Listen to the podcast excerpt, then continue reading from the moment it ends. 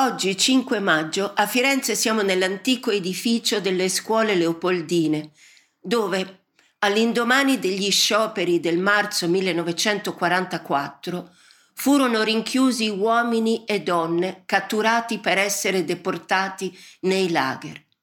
La mattina dell'8 marzo 1944 la piazza qui di fronte era gremita di persone alla ricerca di notizie dei propri familiari.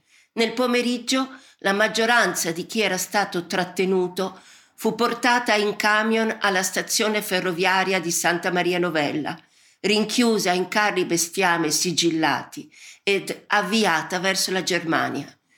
Il trasporto, che partì l'8 marzo 1944 da Firenze e arrivò l'11 marzo a Mauthausen nell'Austria annessa al Reich germanico, conteneva oltre 330 uomini rastrellati in Toscana.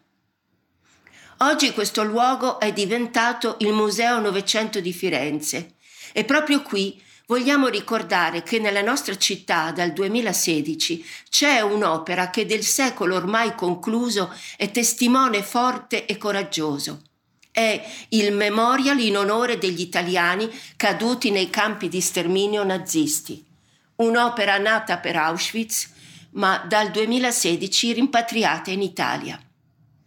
È un'opera a cui Maris dedicò tempo e passione, da presidente dell'Associazione Nazionale Ex Deportati e da membro del comitato esecutivo del progetto, e di cui è bene non dimenticare la storia. Era il 1972 e l'Associazione Nazionale Ex Deportati, l'ANED, comincia a pensare una presenza italiana nel campo di Auschwitz. Era il 1978 e Gianfranco Maris, subentrato alla guida dell'ANED a Piero Caleffi, da lui raccoglie in eredità l'idea e avvia un progetto fatto di passione, intelligenza e immaginazione per far sentire in Auschwitz la voce della deportazione italiana.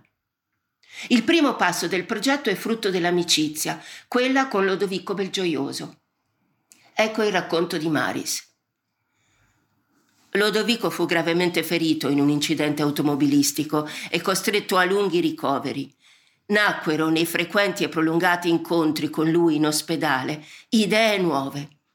Lodovico mi prospettò la costruzione, in una lunga baracca di Auschwitz, di un binario delle ferrovie, come quelli percorsi dai carri bestiame che portavano uomini destinati alla morte ai campi. Avvolto in teli ininterrotti per formare una galleria sulla quale un pittore avrebbe dovuto evocare la storia della democrazia in Italia, dalla dittatura all'occupazione tedesca, alla resistenza e alla deportazione.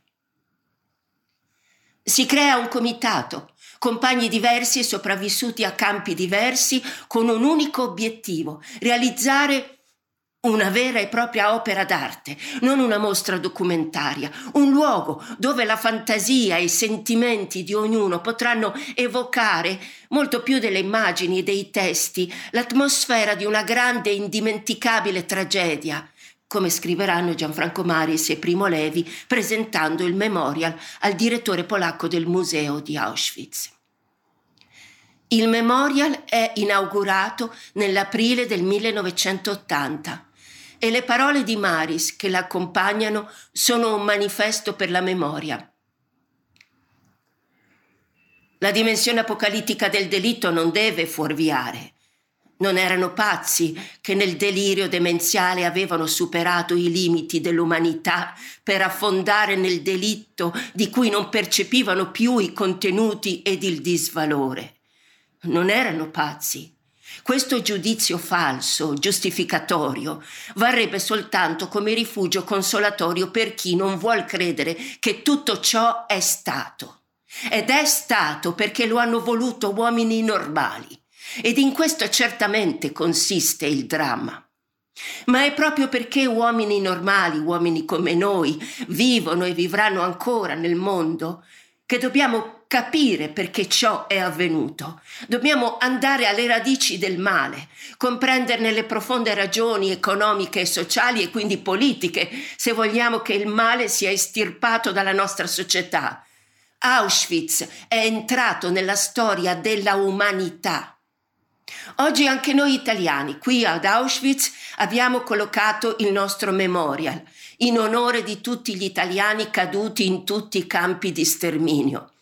Per onorarli, certamente, ma soprattutto perché il ricordo sia stimolo alla conoscenza e la conoscenza matrice di coscienze avvertite, presenti, impegnate nella costruzione e nella difesa di una società aperta all'amore, alla giustizia, all'uguaglianza.